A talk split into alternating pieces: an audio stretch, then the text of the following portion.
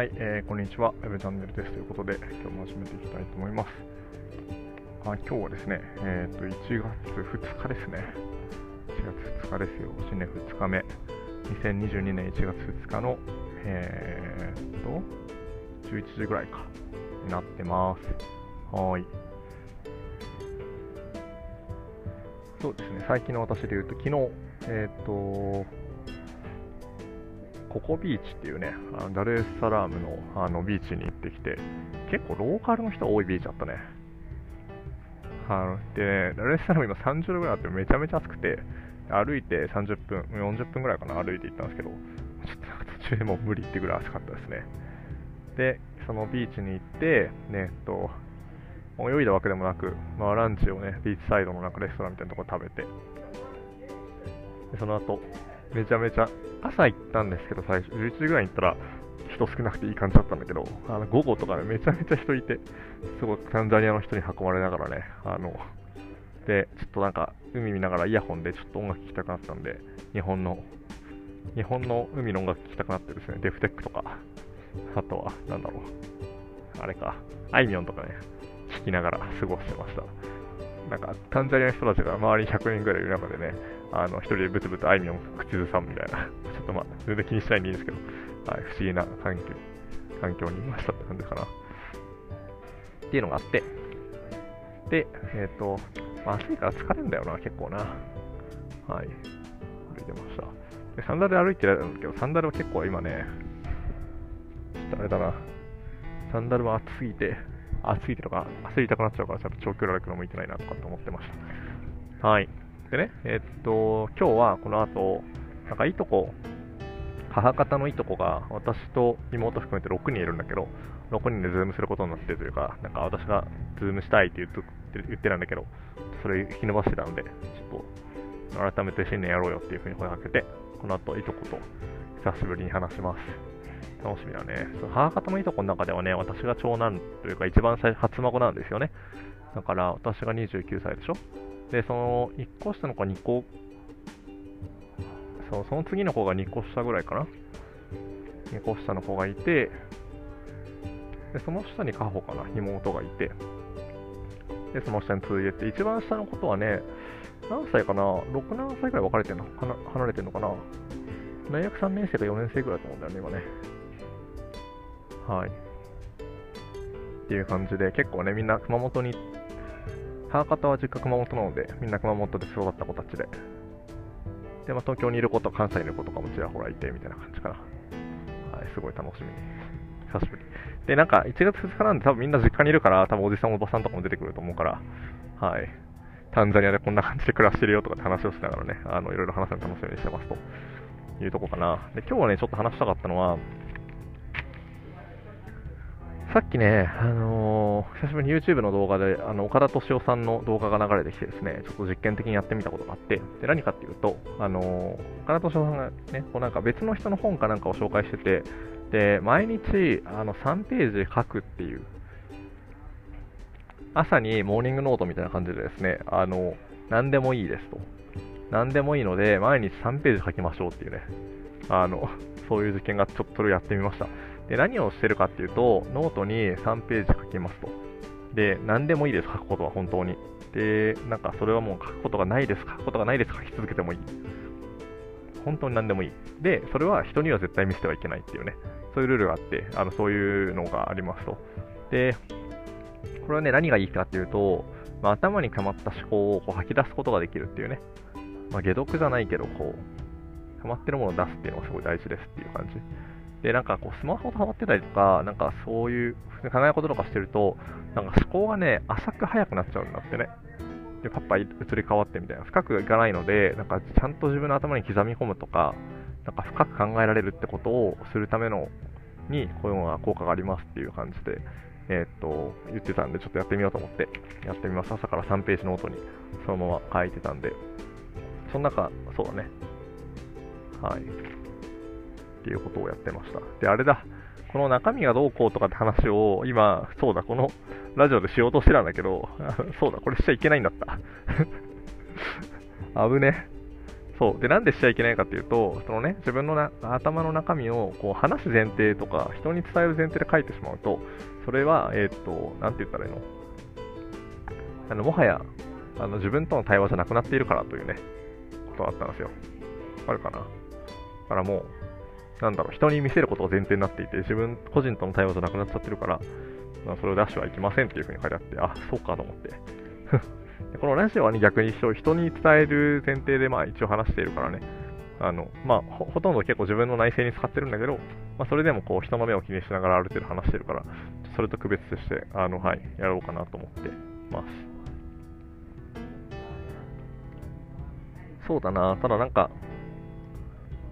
あ、そうだね、っていう感じかな。だからまあ書いたことは基本喋らないようにしようと思うけど、なんか一個だけちょっとなんか結構、いいアイデアをもらったのがあって、今日ね、あのー、スイスの、えっと男性が同じ宿にいて、その人と今朝話してたんだけど、その人もね、ちょこちょこトラベルとか、あのいろいろね、あの旅行で回ってるみたいで、まあ、これからね、ラテンアメリカ、あの南米、中南米行こうとかなって話をしてるって言ったらね、あ中南米行くなら絶対にスペイン語覚えた方がいいよって言われて、あの彼らのね、こう、ハートをオープンするためにというか、少しでもスペイン語話せると話せないと全然違うからって言われて、絶対そうじゃんみたいな。で、私、この旅で一番行きたかったのは中南米だから、まあそうだなと思って。で、グアテマラで彼はね、彼はなんかイタリアのバックグラウンドがあるから結構喋れるっぽいんだけど、グアテマラでね、2週間ぐらい、あの、スペイン語学校行って、1日8時間のプライベートレッスン受けてとかってたんで、ちょっとそれありだなと思って、あの調べようかなっていうのと、まあ、とはいえ、こう今ね、インターネットの時代なんで、あのもうオンラインで勉強できるはずだから、1日1時間スペイン語をこれから勉強しようというふうに心に決めました。あこれは絶対やった方がいい。絶対楽しくなる。はい、でね、昔サルサのダンスとかもちょっとやってたことがあって、私は全然踊れないんだけど、まあ、それでもね、ステップぐらいはわかるからな。なんか、そういうバーとか行って踊れたら嬉しいよね。ちょっとでもね。って思ったりしましたね。はい、改めて。オン2で。あれね、でも結構むずいんだよな。サルサダンスマジトラウマなんだよな。サルサダンスと私は社会人2、3年目くらいかな。やってた時期があって、まあ、トラウマっていうか、あのね、結局途中でやめちゃったんだけど、友達のね、一人が、あの、サルサダンスを、なんか、サルサダンスって結構日本だと、なんか、こう、高齢化してるというか、なんか言ってもね、4、50代とか結構年上の人たちがやってるスペアダンスっていう色が強くて、ラテンアメリカだとね、本当にいろんな人が踊ってるんだろうけど、っていう感じらしいんですよ。それをね、もっと若い人たちも広げたいって言って、あの若い人たちが本当にこうハードル低く始められるサルサ教室みたいなことをやってる子がいて、でしたね。で、でもこうね、初心者の壁っても結構高くて、なんか3ヶ月ぐらいかかるって言われてるんだけど、えっとね、初心者の壁っていうのは、基本サルサダンスは、えっと、男性がリードしなければいけないというね、あの、ものになってます。で、なので、男性がこうダンスを踊って、ダンスを踊ってというか、女性をまず誘いに行かなきゃいけない。ね、こうなんかそのカルチャーから結構日本のカルチャーちょっと違うというかね、あの、欧米っていうか、ラテンアメリカって自然にやってるんだろうけど、結構ね、声かけに行くのも、ちょっとこうね、あの、臆病になるというか、っていうのありますよね。で、誘って、で、まあ、1曲お願いしますみたいな感じで踊るんだけど、そうすると1曲3分とかさ、4分ぐらい一緒に踊るんだけど、基本的にダンスが9を出して、次この動きするよって言って、それに女性がついてくるみたいな、ついてくるというか、その Q をもとに一緒に踊るっていう感じになるので、私の引き出しが全くないと、なんかずっとこうね、あの、こう、気まずい時間が流れるんですよね。で、なんか女性の方も、こう、うまかったり、うまかったりとかなんか、こう、なんだろう、もっと踊りたいのにって思ってきたりとかすると、なんかつまんないなって顔して帰ってくみたいに思われちゃうみたいな。っていうのがね、なかなかしんどい時間でね、これをこうなんか、私もこうそれをね、ただ楽しんでできればいいんだけど、それに対してうって思ってしまう自分がやっぱいたので、しんどいなみたいな。で、やっぱ踊らないとうまくならないからね、それを超えるっていう、その気持ち的なところだよね。精神力かなのハードルがすごい高いものでした。いや、でもすごい面白いし踊れるようになりたいけどね、またね。なかなかですよ、あれは。はい、と思ってました。こ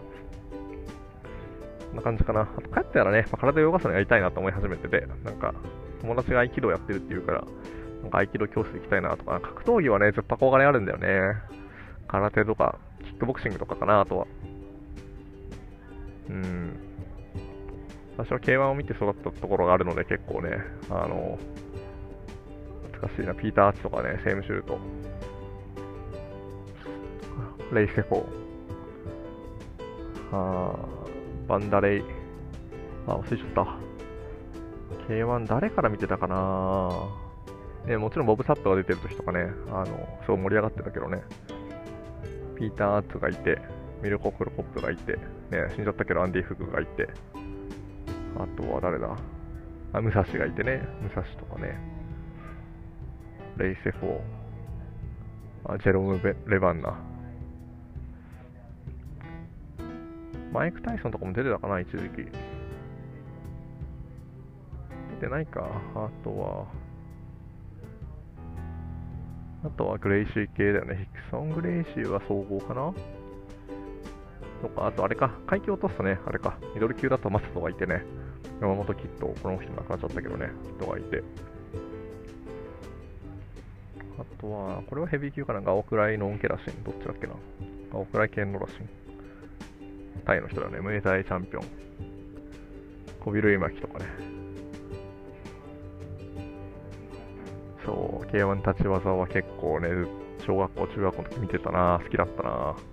あけぼのとか出てたよね。何がすごかったやっぱりジャイアントキリングやっぱ面白いです。ああ、チェホンマンとかね。で、セームシュルトが一時期、こう、本当に、あの、何人かな？オランダ人なのかな？あの人。そうオランダがすごい強いんだよね。オランダ人結構やっぱ体格が大きくて。あと、あれか、フォータイムスチャンピオン。あの人名前忘れちゃった。黒人の人で、フォータイムスチャンピオン。ローキックがすごい得意な人。とか。で、セイムシェルとかめちゃめちゃ強い時期があって、セイムシェルとか3連覇したのかな ?K1 ワールドマックスみたいなやつで。で、もうね、誰も勝てないって言われてて。えっと、何がすごいって、なんか2メートル超えぐらいあってめちゃめちゃでかいのに、なんかバランスが取れてるんだよね。そう、だから、で、なんか戦い方も上手で、なんか自分のリーチを生かし、なんかこう、ボコボコに殴り合うとかっていう派手なスタイルじゃなくて、リーチを生かして、こう、相手の攻撃を受けないようにしながら、相手に着実にダメージを加えていくってスタイルでね、あの、勝ち続けるっていうセームシュルトが強くて、で、そのセームシュルトに確か、もうあれかな、なんか40近かったピーター・ハーツが勝った試合があって、あれはね、すごかった、感動したな。っての覚えてますね。あと、レミー・ボンヤスキーか、あの、フライング・ダッチマン、あ、これあれか、フライング・ダッチマンって言ってた気がするな。レミー・ボンヤスキー元銀行員がすごい賢い格闘家で、あれだね、ヨハン・クライフみたいなね、フライングダッシュマン。でもなんかそう、フライング2みたいな、ジャンピング2みたいなのがすごい強くてね、あジャンプして膝であの相手の顔面を切ってマットに沈めるみたいな。はい。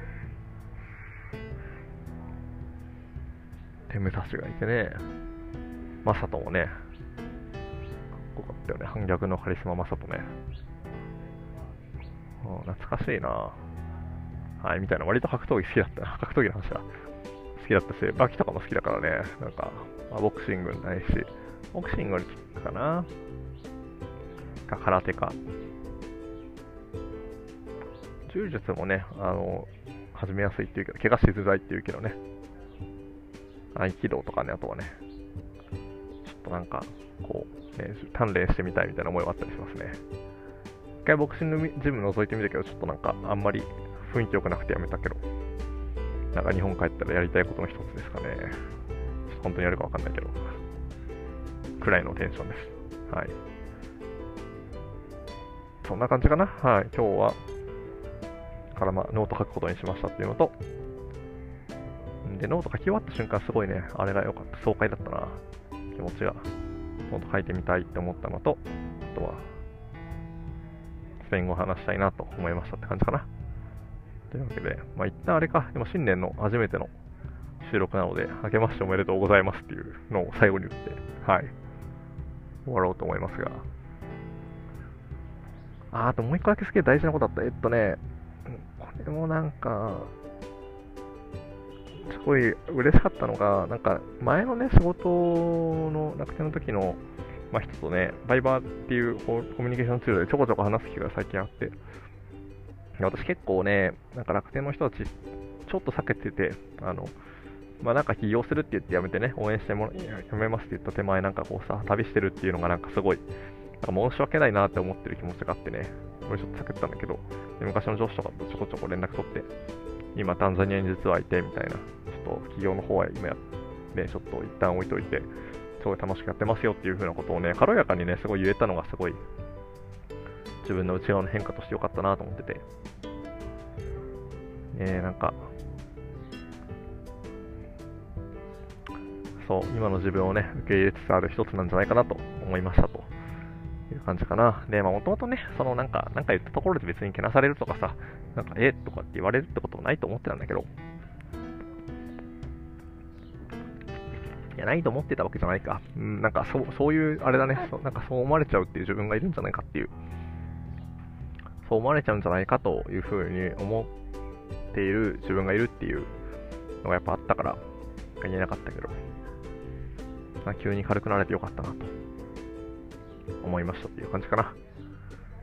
はい。そんなところで一旦今日は以上かな。はい。じゃあまた今年もいろいろまだしばらく旅は続きますが、今年もありがとうございます。今年もありがとうございますというか、今年もよろしくお願いします。はい。では以上、ペペチャンネルでした。